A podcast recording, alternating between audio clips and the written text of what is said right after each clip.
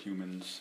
My name is Jason Revere, and about a year ago, I wrote a book called Get Your Head Out of Your Asana. And since then, um, I've had the pleasure to meet lots of readers and non readers alike who have requested an audiobook, um, specifically by my voice. So, here it is. Um, I've never done this before, and I think it's kind of boring to just like read through the book that I wrote. So um, th- there might be some dialogue, but I will try to make it clear when it's actually not the book and when it's just me talking some extra bonus uh, nonsense. So here we go. Um, I already said the title of the book. I wrote it with the help of my friend and colleague, uh, Sandra. Um, the subheading is the yoga book that isn't, and I'm not going to read through the chapter titles because I will give you to those as we get to them. Um, and there's a little opening quote that says, Nothing is true, everything is permitted, by Ron Swanson, a city official. I thought it no funnier to start a book about the fact that nothing is real from a fictional character. Now, each chapter will have a title. We'll have uh, like a opening quote as well before the content begins. Um, so, first chapter. Now, why am I here? Opening quote. There is no I in self. Spoken by me, um, and it's funny because, uh, okay, not in the book. When I was selecting this, uh, or when I just sort of had this thought, because when I was writing the book, I had notes all over the wall in my room, in my office.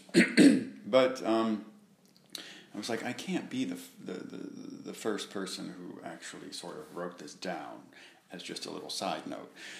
And I Googled and Googled and Googled and could find no one. So I claim the quote for my own, but not really because, you know, I don't exist. So, anyway, back to the content. I am here as a result of my own awakening. This book documents that process as it has happened and as it is continuing to happen inside me. Very true. Um, what led me here was my own personal yoga practice and a lifetime of questioning. When I arrived, it surprised me that no one had told me exactly what the awakening process would be like. If someone had tried to tell me, they failed. Or, more likely, I wasn't ready or listening. I was shocked that I had spent so many years on assorted spiritual paths only to end up in a place I had never heard of, or better yet, never been warned about. As funny as it sounds, now I'm awake and I have no emotional attachment to my past, but I still feel the need to share this story in the hope that it will guide others. Keep in mind as you journey with me that all of this is new, and I'm still trying to navigate reality as I now see it. I'm also here to tell you that being awake is nothing like you think it will be. The spiritual marketplace is more like a midnight bazaar. It's filled with tantalizing variations on the same theme, none of which are completely true, at least not outside of Maya. Maya is the collective reality in which we all think we live. Each dish only deserves a small part of the whole. Oh, sorry, not deserves. Each dish only delivers a small part of the whole. That midnight bazaar is a place of chaos and delight, and if you pile it all together, it's very easy to get lost. Maya's spell of illusion is well woven and strong. My goal is to help you break free from it. The only real truth is the one you already know but you aren't completely aware of, the one that sits deep within you that you always find a way to drown out or avoid. We have to actively uncover, release, and awaken it. All my years of study and practice had led me to two simple facts I know nothing, and I do not exist. Beyond that lies the real truth, the answer to all of life's questions consciousness, the true self. I want to give you a glimpse what living uh, this way might mean, and then show you how to find it.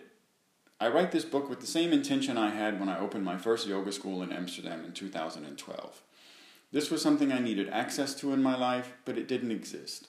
So I needed to create something that allowed me to move forward in my own evolution, and this was it. With this book, I want to show you how simple it can be to wake up from the dream we call life, to take control, awaken to your true self, and redesign the way you live to embrace your fullest potential. That said, just because it's simple doesn't mean it's fast or easy. Though this is a basic approach to life, the work is long and arduous, and the process is challenging as it is intense. I'm only a guide. You have to be ready and willing to do the work yourself. End of chapter 1. Now, I thought maybe at the end of each chapter I would have a little chat about the chapter, but that one's quite small. Um, and I think it's pretty self explanatory. So I think I'm just going to move right into the next chapter, which is titled Helpful Things to Know. Opening quote God is not anything human. God is a force, God is chaos, God is unknown. God is terror and enlightenment at the same time. Ralph Fiennes, actor. For the purpose of this book, I'd like to share some basic language that's helpful to know when we talk about waking up and enlightenment. Ooh, that sounded very robotic. Let me start that again. For the purpose of this book, I'd like to share some basic language that's helpful to know when we talk about waking up and enlightenment. Ooh, that's just a weird sentence to read, but you know where I'm going with this. If you've been on the yoga spiritual journey for a while, feel free to give this section a pass. So, you know, you can skip forward a couple of minutes if you want, but it never hurts to revisit um, first word, asana, the physical postures that are performed during a yoga class. Second word, atman. In Sanskrit, it means self. This is the little piece of Brahman or consciousness of which you are made, the true self of which you think you are made. Let me correct that. Um, the next word, awake, knowing that there is something bigger going on around you. Seeing what we know to be is, in fact, questionable. Knowing your place in the world. Awareness of Atman. Now, the reason I try to separate uh, awake as its own word apart from enlightenment, because in my opinion, they are two completely different things. It's one thing to become aware of the reality, well, the false reality, and it's another to have no more idea of self. Now, next word, Brahman. In the Hindu religion, this refers to consciousness, the supreme cosmic spirit, the absolute, all there is, God, if you will, everything. Conscious creation. Once awake, we can influence our lives by following the cues and signs given by the universe and acting upon them. Thus, we can consciously create the life we want. Um, next words ego and self.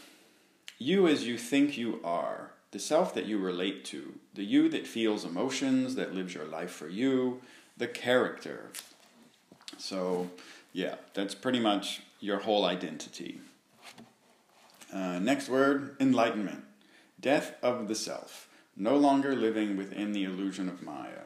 And to elaborate, that the, the reason there is a separation is true enlightenment is the most gruesome process uh, that you could imagine. It's uh, an internal death. And once you've had that experience, you will understand. Until then, if things are changing, if layers are being broken through, walls are coming down, you're waking up. There is a difference. So keep moving forward. Now, next word false reality. The world as we know it, everything that we think is real, false reality is projected onto the screen of Maya. Maya is the veil or the illusion in Sanskrit. It's the screen onto which the movie of your life is projected. Everything that makes up you and your connection to the false reality. So it's basically just the visual and the emotional of what you perceive as reality. That's all Maya. Next word yoga. The practice of quieting the mind in order to confront the ego so that you can separate yourself from it and experience Atman.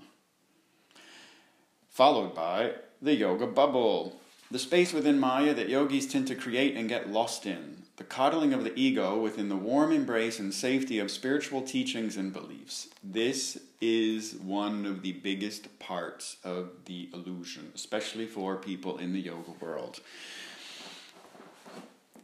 It's, it's so convincing to think that you're making progress, that you're actually stepping away from the ego and realizing that Maya is false when all you're doing is just digging around into another direction, into the same dirty, muddy water.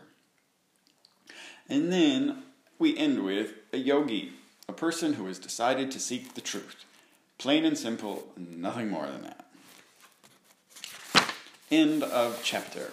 Now, I think that's a good enough foundation for us to get started on this. Um, so, yeah, I will take a break now.